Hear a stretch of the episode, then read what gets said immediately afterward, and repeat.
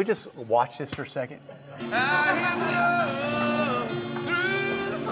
guys want support your local artists?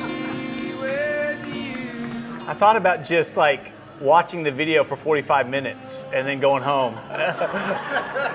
um, for me, this, this band uh, became the soundtrack of my life in so many ways. I mean, every album that they kind of released was, it almost felt like developmentally, I, it was in a place that I needed it. And I, um, I said this last week that I grew up, I grew up in a really confining religious environment where what it meant to be Christian was um, really around two things the right belief, um, and then um, denying any kind of, of my own humanity, which really meant putting it into a shadow.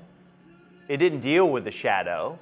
Does that make sense? Anything that you bury is always buried alive. Right? That might be a good tattoo for some of y'all. Um, but it, um, and so what I, and I don't think necessarily, I'm going to turn this down a little, although I, I want to listen to it a lot. Um, um, Jeff Jeff Wood uh, is a videographer in the church, and he's put this together. It'll be on the website, on the Crossing website. And I've just listened to, the, I've watched this video probably four or five hours this week. Um, I've just had it going the whole time, uh, and and have gone from like crying and feeling emotions and being all in my feels to writing and journaling. And so, um, yeah, I'm a bit, as Phil said. Uh, Phillips. I'm a bit of a fanboy when it comes to that. Um, but, but because of that, these folks really articulated a type of faith and Christianity that um, was really helpful to me. Um, because uh, for the first half of my life, as, um, as it is for most of us, we build a container that really is around uh, competition and comparison. We're competing with each other to say, in the pecking order of life, how am I doing? And so we ask each other, as I even did this morning to a young man, what school will you be going to? Right? Um, what do you do is often our first question in our culture. Where do you live? Is often how we know um, how well a person is doing or not doing. Tell me about your kids. Oh, right? So we, we have these categories that we place in our brains and in our lives, and then we begin to move into the world. And there's this like internal system often that we have that then we begin to compare each other to ourselves. How, how am I doing? Really is a question that most of us carry around in our guts. And then we seek for that information in the world. And then um, often religion comes and does not relieve us of that. It kind of doubles down on some of those questions. Oh, you thought you had to be that good? No, you have to be much better. oh, no, no, no, no. no. Right? And so that then religion comes along often and says, um, You're a worm, you have to be better. And we get really busy after getting good. Um, and so last week, one of the things that we talked about in the first song, I still haven't found what I'm looking for, is this uh, reality that often within us, often what lives within us, is both doubt and faith. I looked at a text where a man says, I believe, help my unbelief. Uh, we all live in that space, right? And any religion, any system that would deny that is not worth you your humanity. Any system that does not say, oh, you doubt? Me too, hashtag, is not worth your time because it's going to push you into a comparison mode, into um, um, a type of living that doesn't encompass your entire humanity. And when you do that, we push things into the shadows. And again, whatever you bury is always buried alive. And so, um, partly what this band has done for me is has at times given me an emotion before I have a word for it. That, does anybody, any of you feelers in here feel that? Sometimes you'll feel something before you can say it.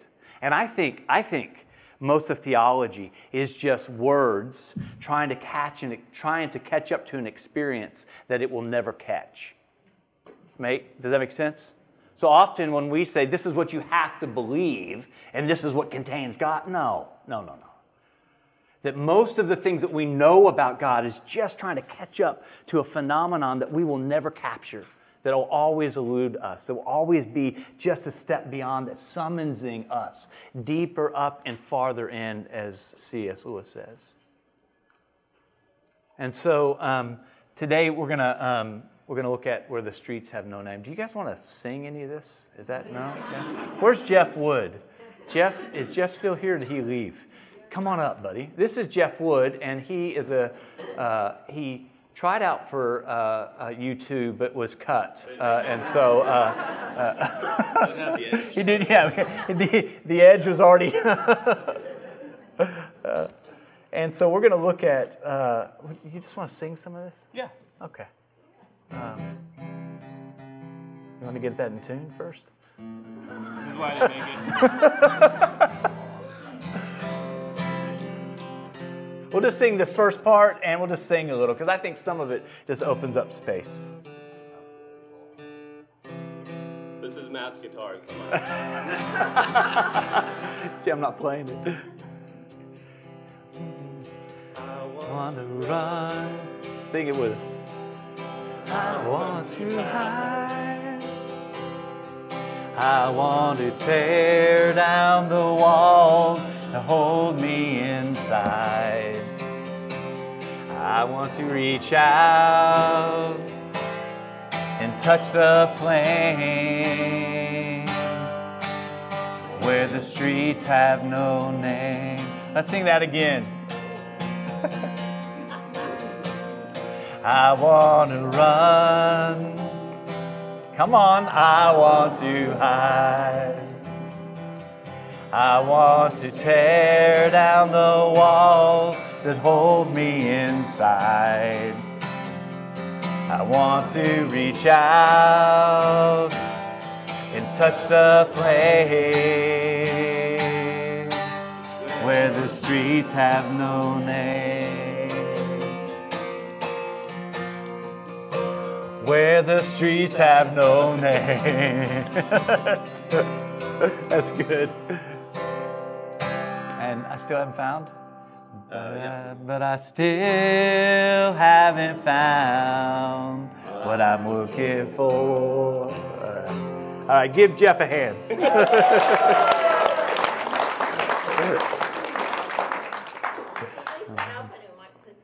yeah, yeah, that's right.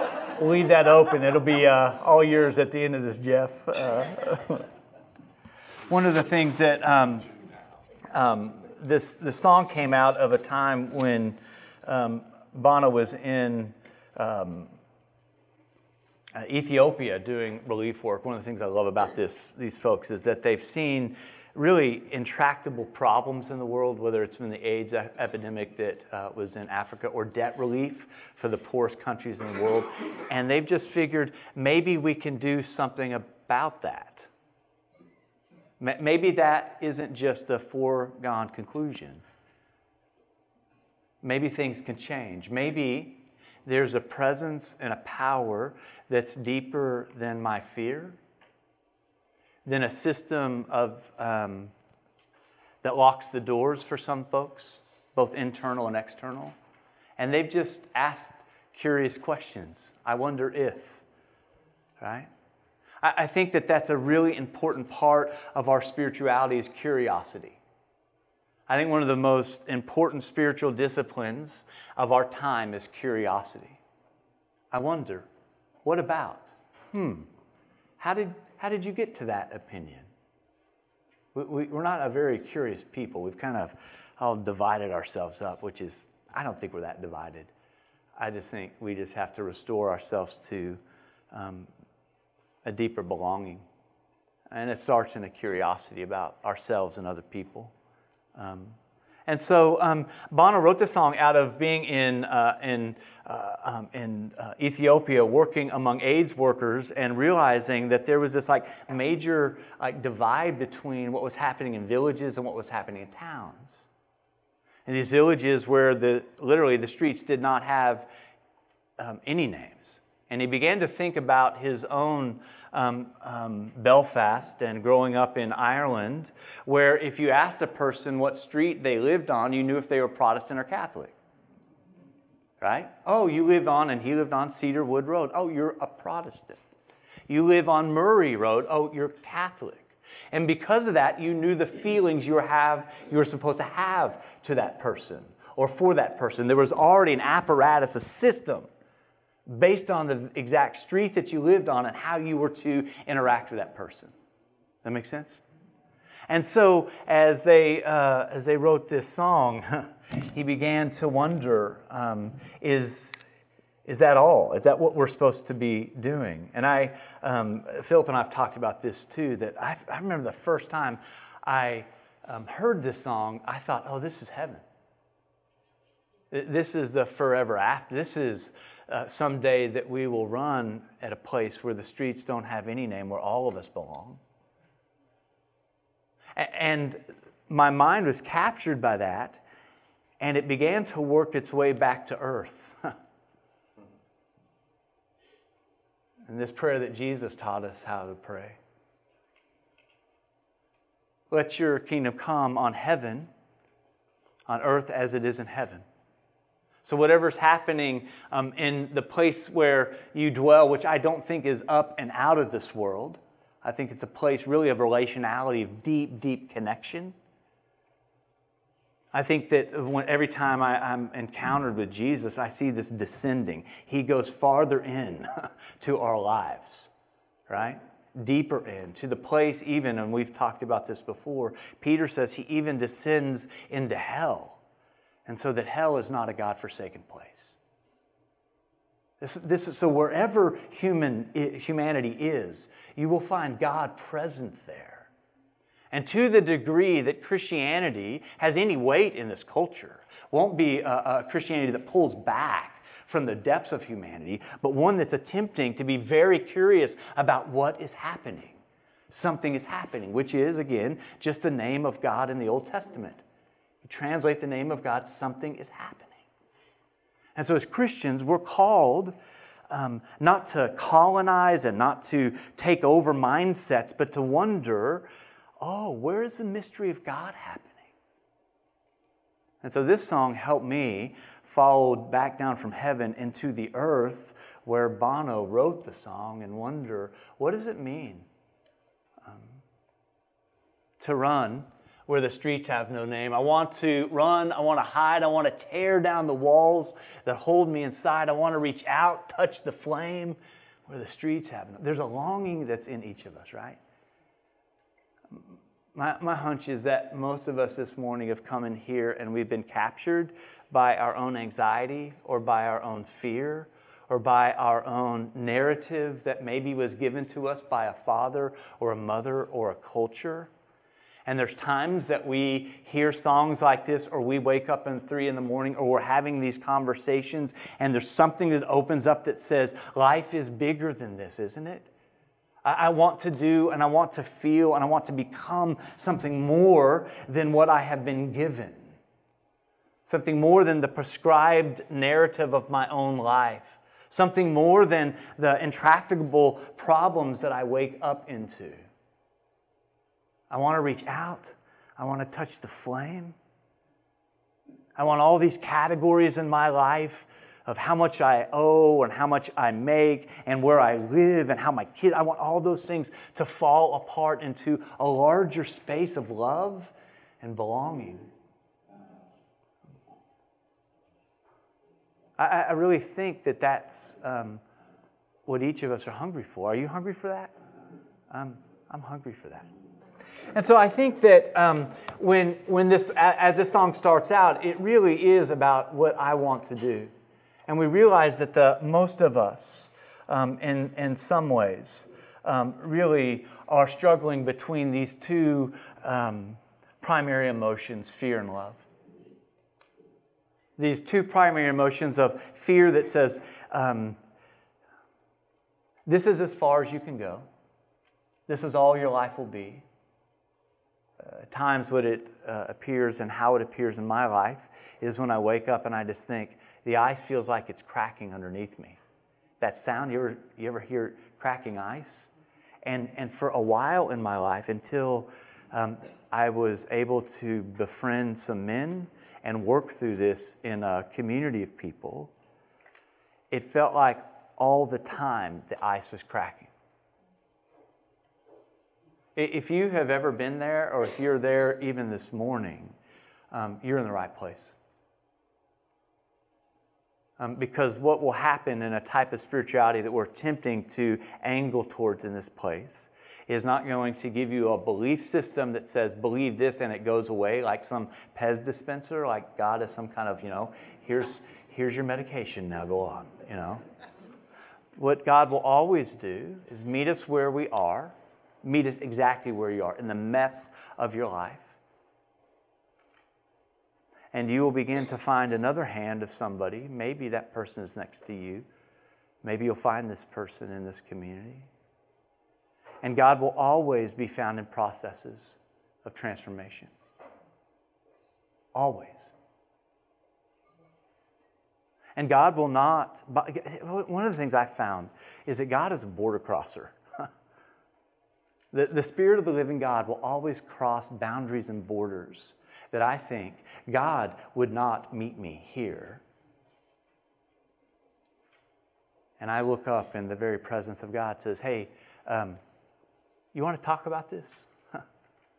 You want to do something about this? And so there's a sense in which all of us have this desire to reach out beyond um, our own fear and break that open into a deeper space of love a deeper space of belonging, a deeper type of, um, of experience that might include our own humanity, but also summons us to a deeper space with each other and a deeper space of change. Um, does that make sense? Does that, do you, does that resonate within you, those two primary emotions of fear or love that we battle with? Um,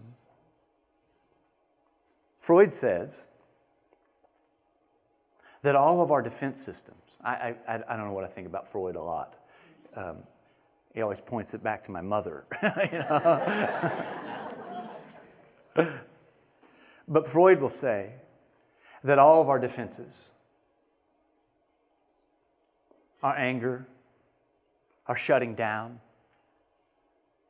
the way that that has operationalized itself in many of our lives, our desire to take control to drink too much, to want to manipulate every outcome for our own, is really just an outgrowth of fear. It's just that we're afraid. It's not we're bad people. And so, what Jesus says is wherever love is, wherever um, perfect love is, it deals with fear. It doesn't shame you. Often, the religion I was brought up with really, uh, shame was the um, major energy that was used to attempt to change me. Shame is an incredibly weak energy for change. And, and let me just say this shame is unable to change anything. That makes sense? But it masks around often in this kind of religious face where everybody else is, is, is okay except for you. And you're back at it again, you're in the same place again, you're doing it again. And what we see is that this, this presence of the living God, what uh, in, in, in the way I understand this in Christianity through the Holy Spirit, has just been poured out on all flesh. and moves to those places and summons us out of our own fear. So I don't know how fear has taken shape in your own life. I'm not good enough, or they're not good enough. The cracking ice that you might feel, maybe it's a behavior that you don't know what to do with. All I know is that this presence of love in community, as we get closer and closer, as we begin to really practice curiosity, vulnerability, all these things that a mature spirituality encourages us to do, we begin to, and what happens is an emergent process of transformation takes place. And, in, um, in that place. Um, I think this song um, also revisions um, the way that, uh, um, that we see ourselves uh, and the world. This line, uh, yeah. And let me, let me talk about that uh, just for a second this idea of being revisioned, remembered. Um, is that often our self perceptions are really birthed out of fear. And what love does is it gives us a new vision. And so when I first heard this song, I was like, oh, I mean, um, where it took me was a place of, um, of a place that I could live without my addiction. It took me to a place where my mother was no longer dying of brain cancer, but was renewed and restored. It took me to a place where I wasn't being identified by the things that were broken in my life. And things began to emerge into a different place of healing. And so there was a vision that, um, that I think love gives us. There's a vision that says that where you are today um, is not where the story ends, right? We've talked about this a couple weeks ago that, the, that a good spirituality, a mature spirituality, will always erase the, the, the, the period and put a comma in. Love is always a comma placer. And so, if, um, if you're in a place today where you've kind of run up against the, um, um, a cul de sac, love will always open up a space. Um, what that means, though, is often we have to participate in that opening. For a long time, I thought if I believe right, God will just zap me, you know? And I, I, I was looking for the zap. I was, I'd go to the altar at every camp I ever went to as a kid, you know? And I thought, God, how are you going to deal with this shadow that's in me? The shadow of not being enough, the shadow of my own fear, the shadow of my own anxiety, the shadow of my own anger. Why am I so angry? And I thought if I could just say the right words, listen to the right song, and be enough spiritual person inside, constricted, that I'd get zapped and all this would go away. And what um, a mature spirituality does will summons us into the shadow, not out of the shadow into the shadow so that it can be transformed in a community of people. You will never know that you are loved until love um, penetrates the shadows of your own life. Can I say that again? You will never know the depth of love. You'll always think, hmm, if they really knew, if I shared this, until the shadow is penetrated by love, you will never know love. You might perform for it, you might have an emotion of it. But love's work in the very presence of Christ wants to penetrate the shadow and take us on a journey of transformation together. And so, partly what, um, what Bono's doing, I think, in the song is revisioning us. It's saying it doesn't have to be like this in Ethiopia, in, um, in Dublin. It doesn't have to be like this in Spring Branch. It doesn't have to be like this in my own heart, in your heart, that we can revision a place where the kingdom of God comes on earth right now, not pie in the sky when we die, but we can see differently and we can begin to move towards that place. And it won't happen in a zap, it will happen um, in a program that I'm involved in, or what they say, doing the next right thing taking a step towards um, someone or something, dealing honestly uh, with, my, um, with my own life. Hmm. And I also think it's, um, um it's a prophetic call to um, not get discouraged about the challenges that face us. Um, this refrain, and when I go there, I go there with you. in the end, I think really um, we have to go there with, um, with each other. And let me say this as we, um, as we kind of. Um, I think that all spiritual maturity um, is largely a growth in the way that we see. There's a text I was going to have us read today that comes out of Mark chapter 9, where Jesus is coming out of Jericho and he sees um, uh, he's walking through this parade of people and this, this guy this, this guy named bartimaeus starts to scream and he's blind.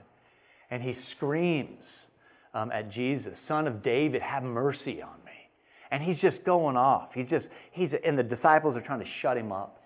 And he is just banging the drum just screaming right? Um, and and the disciples can't shut him up and jesus says bring him to me and so they bring Bartimaeus to Jesus in, the, uh, in Mark, and he sits at Jesus' feet.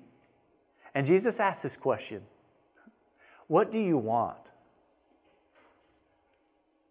Blind dude. Since birth, Mark says. And Jesus asks the question, What do you want? Which I kind of want to hand Jesus the clue phone, you know? Great physician, you know? Um, like, what do you want?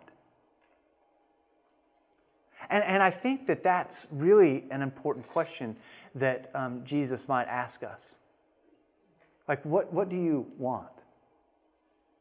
Again, in all of your life, do you want to be more secure? Is that, do you need some more money? Is that really what you want?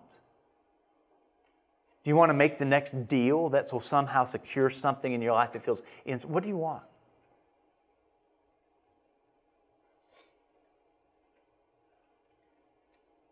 You want to just to be left alone? To have some what do you want? There's something underneath our fear that creates all of our defensiveness. What do you want? And blind Bartimaeus said, I, I want to see. And so Jesus heals him and he sees. This, this, this, um, this idea in the New Testament is this not an ocular um, restoration, but it's a soul restoration. He sees and he follows Jesus into this new way of living, this, this kingdom that is in, in, in heaven, but it's now on earth. It's among us. This call to begin then to involve our lives in processes where we, um, uh, where the streets have no name. And so I think spiritual, spiritual maturity is always largely a growth in seeing. What do you see? And I think the process of love always wants to take us to a deeper place of seeing, a deeper place of understanding, a deeper place of, of being um, transformed by what we see in love. And I think that always happens um, in relationships. Um, this is what Jesus says is that where two or three are gathered in my name, I'm there. This is not about a belief system. At the core of all um, um, spirituality is deep relationality. Okay? It, it involves us being able to see our own internal world differently and then being able to see the world differently. That the world that we have in Spring Branch doesn't have to be this way. That we, and many of us are, and many of you are already have been involved for a long time, seeing the world differently in this place what would it look like? What would it look like if somebody walked into your life and you asked them a question, not for a category, but for connection? Oh, you didn't go to school. I know what category to put you in. Oh, you've been divorced. Hmm. Oh, AA. Wow, wow, wow. I mean, that's in you, right? It's in me. But love always breaks down the internal walls, summons, asks us to participate, asks us to take a step, and then continues to move out into the world in that same love to destroy any barrier. This is what Rumi says. Uh, this, and I'm going to butcher this quote, but it's, it's, it's really talked to a group of guys, we talked about this this week, that is, he says something like, don't pursue love, just remove every barrier to love that is inside of you. That's your work. And as we do that, as this moves out from us, we no longer have to have a pecking order. We're no longer uh, um, positioning ourselves for the next great deal that's going to secure our life We're beginning to operate in a way that says we can reimagine not just our own internal worlds, but the world that we live in, where the streets have no name. This is the kingdom of God. And here's the deal it won't happen if more people come to church. Again, this might be my last Sunday. In fact, organized religion often is the barrier often it's guys like me, and I'm going to say guys because that's mainly white dudes like me, that are trying to get folks here so we can capture people, colonize their minds, and take their money. can I get an amen? Just kidding. What I'm going to say is that we will show up for an hour or two on a Sunday morning because we are deeply hungry that maybe, just maybe, the Spirit of God might reach into the desperation of all of our lives. This is what Thoreau says that most people live lives of quiet desperation.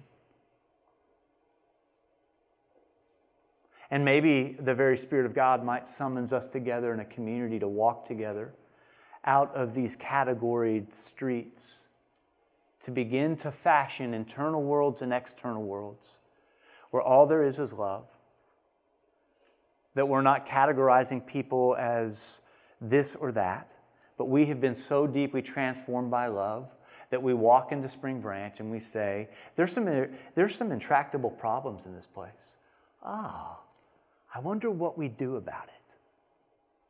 I wonder what an immigrant kid up on Pitner Road has to do with a kid that lives on Green Bay. Oh, that's a great question. I don't know. Let's get super curious about it. I wonder what it means to go to Hungary as a family that we're serving on um, Gessner Road in the Fairhaven campus. And we've got hungry people that live in the next zip code? Huh. Now, love will say, let's go feed those people. And then the second question of love will always ask, why are those people hungry? Is there a system that we can change? Is there a way that love might, might, might pull us into something else that we can actually bring the kingdom of God on, um, on earth as it is in heaven? So, spiritual maturity is always and largely about what you see. And then I want to say this, and I'll close with this. I think the point of the Christian life is not to distinguish oneself from the ungodly, not to create a system of us and them, but to stand in radical solidarity with everyone and everything else. Immature spirituality will always create us and them. I'm going to heaven. How about you? Well, we'll see. Right? I'm the good person because I do these things and I believe this stuff. You're not so good. Oh, what have you done? Where do you live? Can I see your papers? All these categories, right? And at some point, what love will compel us to do is to stand in radical solidarity with each other. Because here's the deal, for me at least, is that people, some in this room, have stood with me in radical solidarity in places that I was drowning in in places I could not be saved and thought, this is it, that's the period. This is where Matt Russell's life ends. And people will show up, put a comment in there, and stand in radical place with me. Not promising that it's all going to get better, but just saying to me that you're not alone. I will share with you my experience, strength, and hope. I can only share with you what I know about my own experience. And for me, that has I'm tied a knot around the rope of my own despair. And if people have stood in radical solidarity with me, then it, and with you, it behooves us then to stand with each other in all manners of messed upness. And then I think we take that further because often what I want to do is then I want to shut the I want to shut the gates. and, and, God is always like saying, um, "Ain't no gates, Russell." Dang, right? And we are to stand in radical solidarity with people in our world. Because if we actually believe that love is the only thing that God transacts in, then we stand in love with people until love transforms the situation. We don't ask people what you believe, and I'll tell you if you uh, what you believe determines if you belong. Right? That's what we often do. Tell me what you believe. What do you believe? Oh, welcome. You can be a member now. What Jesus says in the New Testament is come and see. Come and see. Let's go love people. And it's not until the, the, three years into his earthly ministry of this amazing, like transformative experience of love that he turns to Peter one day and says, um, Who do you say that I am?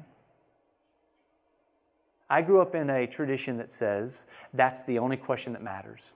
Answer the Jesus question, you're in.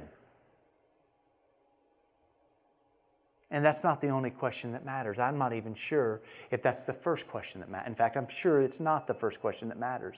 Come and see. Be transformed by love. Let another person in. Begin to see the world differently. Begin to ask God for new imagination, a revision of your imagination for yourself and the world that you live in, where the streets have no name. And we can build it together. We can go there together. We can hold hands and say, let's do this together. Let Christianity be more, be more than a belief system, let it be a belonging system that includes the folks around you and the folks up on Pitner and the folks in Pittsburgh and even the folks in New York. God bless them. Right? That at the end of the day, we're not looking at categories. We're beginning to be transformed by love and then allow love to take us into neighborhoods where the very love of God is.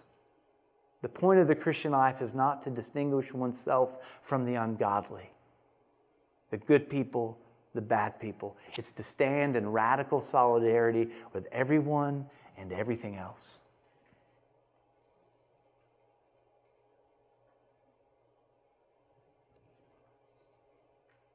I, my prayer is that as a class, we figure that out together.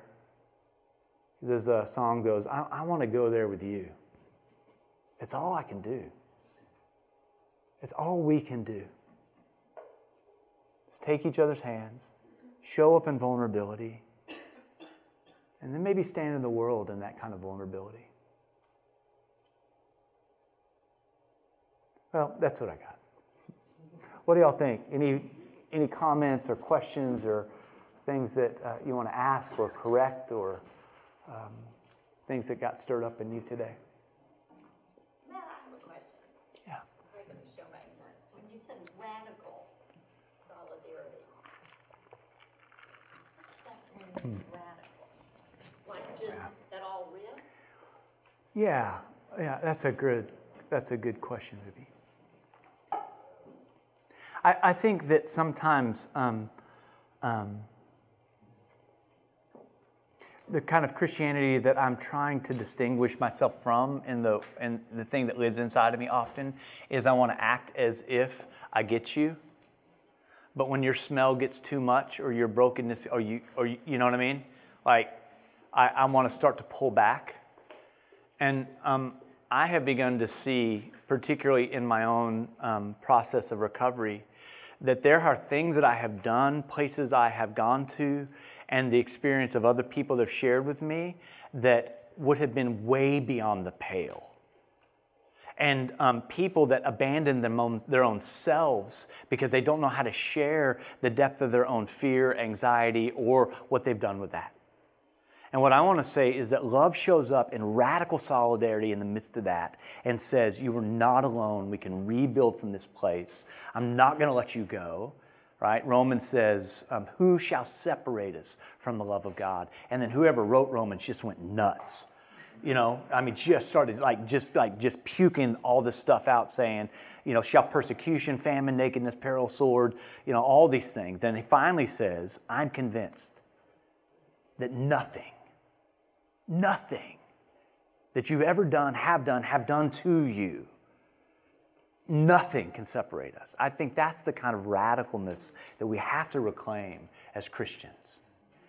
And, and I think we haven't experienced that radicalness inside of our own selves because we're so afraid of kind of image management. I want to image manage in front of you so you think that I'm a good pastor, I'm a good person, I'm a, you know? And, and as long as I'm managing it, I'm staying away from my own shadow. And until that can break through into me in a radical way with another person, I'll never believe it for you. And so I think there's a radicalness. And then here's the deal once you get set free in love, it's friggin' on. Like, then all these categories of what everybody's saying on TV or zip code, it's just crazy. Because you begin to have this, like what, what the New Testament calls a metanoia, like a paradigm shift. You begin to see, oh, God's up to something big that can, cannot be contained by these small categories. And so I think that love, uh, the radical nature of love, does that. Yeah. Hey. That's my wife. like radical might mean anything goes. Ah. Like that, that might be a cringe for some of us. Talk about Like that. when you're in radical solidarity, does that mean you're radically uh, and and and in solidarity with someone that you say, well, like there are no boundaries and anything Mm. goes. Um, so I think there's That's a good. way to practice ra- radical solidarity that says, like, you are loved. You Mm. are worthy. That's right. You are um, precious Hmm. in the eyes of God, and you can do better. and the and do better isn't that I prescribe that to you, but but where there's self-destructiveness, we can't validate Yeah. that. Yeah. So it's that Yeah. you know to kind of Yeah. delve into the therapeutic world. It's dialectical. It's both and. Yeah. You That's good. I deeply align with you, and as a parent, we might find ourselves in this, or as a child of a parent. You know, we Hmm. find ourselves in relationships where, Or husband and wife. yeah.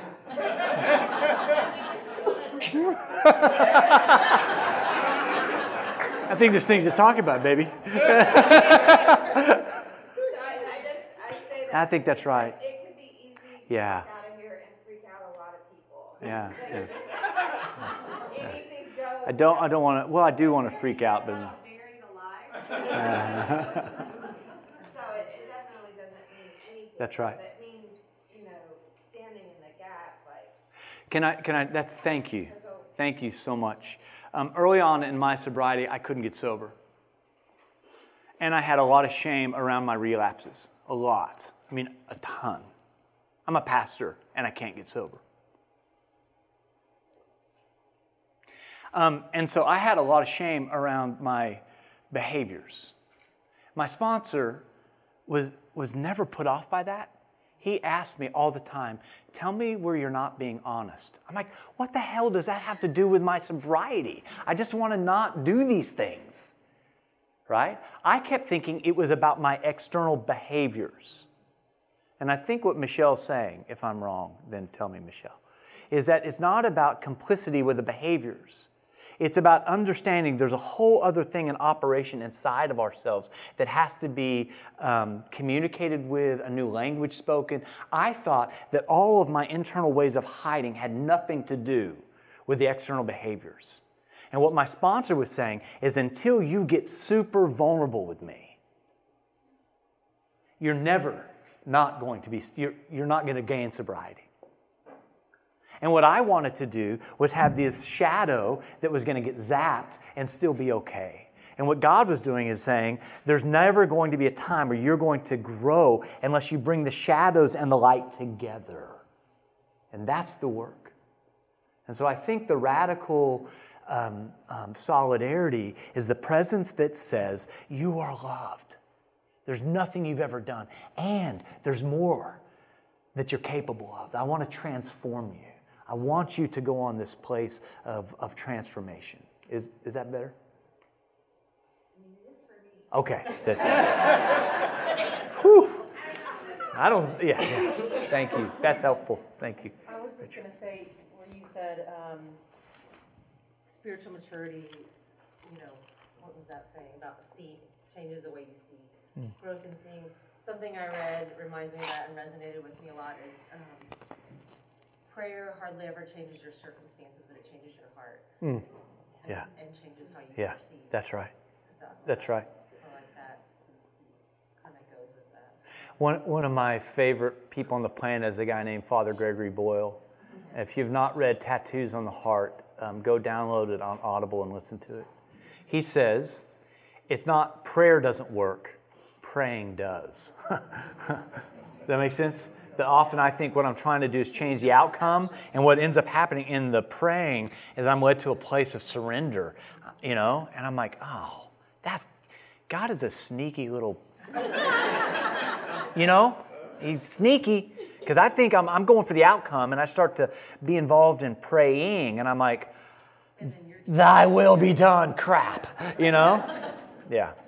Um, I was just going to share, I, I keep hearing the word shame Mm. being brought up and, and tied into this, and maybe that's, you know, what God keeps wanting me to hear, because Mm. this week I had a phone session with my counselor, and that became the whole message.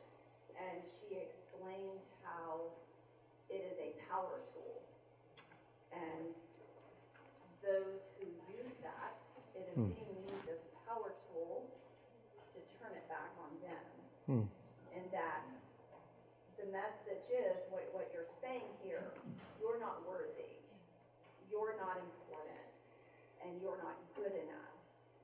And that we, if there's a person or a situation or something going on, that, that shame is being put on us, we can choose to not receive that. And that is much easier said than done. Yeah. Yeah. And especially if, if that's being put on us by someone who is largely important in our life, Oh. Involved in our life. And that we can say, I'm not going to receive that. yeah. And then with that, then also comes grief. Yeah. Because then there's this loss of, but now I don't, I don't have this relationship, or I don't have Yeah. life as I thought it would be. Yeah. And so, but, but then that's, but then you walk through that. But once you understand, this is being put on you as a power tool, that this doesn't have to do with you, this has to do with Yeah. Yeah. that That's right. That's right. That's right. That's good. That was freeing. So, so I want to say this that the battle of shame and with shame is always a team sport. You, you have to go into shame with another person because shame is the most disorienting, uh, accusatory liar that creates a life world that says this is the truth. And it takes, really, it takes a community of people over time that you walk into your shame with that, um, that allow. Do you ever see Something Wicked This Way Comes, Ray Bradbury's? Oh, that's a, it's a scary, super scary movie. But there's a, um, and a scary book, right? Um, but the movie, in, in the movie, there's uh, uh, um, Hal Holbrook is a father, and he's lost his child in this house of mirrors, and he can't find him. And, and shame is like a house of mirrors that always reflects back to you a distorted reality that says this is the reality. This is the truth. And in the midst of this, he ends up screaming really loud, I love you. And all of the glass breaks and falls, and he sees his son. And so you have to, in the midst of your own shame, do counterintuitive things, which is to let someone in where your shame says, I can never let anyone in. And so you have to, in, in fact, transgress yourself in order to be saved. So, yeah. Yes, let's. You know, the, the, the, the part in, in, in the song that says, tear down the walls that hold me inside. Uh, You know, when I became a Christian and got sober a number of years ago, it, it, uh, became very clear to me that Jesus says one thing, and it was just really, really clear. Love one another. Hmm. And in that statement, you, you, I stopped being judgmental of others hmm. and tried to feel their pain so that I could help them as others have helped me. That's great. And so that's why this song is just incredible. Yeah. I mean, Yeah. tear down the walls. Yeah. Because when you do and you let others in, then at that point, Hmm. you're doing what Jesus really wants you to be doing. And that's when I feel the best. Amen. Doing the next right thing. That's right. This has just turned into a meeting. I love it. Um, uh, let me let me ask this question. Thank you, David. Uh, let me ask this question as a, in, in a way of closing, and let's go roomy. Let's just go back to roomy. What barrier might the Holy Spirit be placing in front of you right now, saying, "Hey, let's let's work on removing that." so that you might uh, experience a deeper love, a deeper belonging, a deeper sense of yourself. And who might you share that with this week? Who might you share that with to make it real with this week? So, what barrier to love might um, need to be removed? And then also, let me ask this question How might that be transformed in the world? Right? Because you'll find that one of the things that Jesus suckers us into is thinking that this is like a self help deal, but then you realize, wait a minute, you're calling me to love the world like this, to remove barriers in the world. My hunch is the barrier that God wants to remove in you this, this week might have a correlative in the world somewhere. And what God's going to teach you about that little barrier might work somewhere in the world in a bigger space. Um, that's the sneakiness of God. All right. Would you uh, take the hand of the let's stand up and let's take the hand of the person next to you.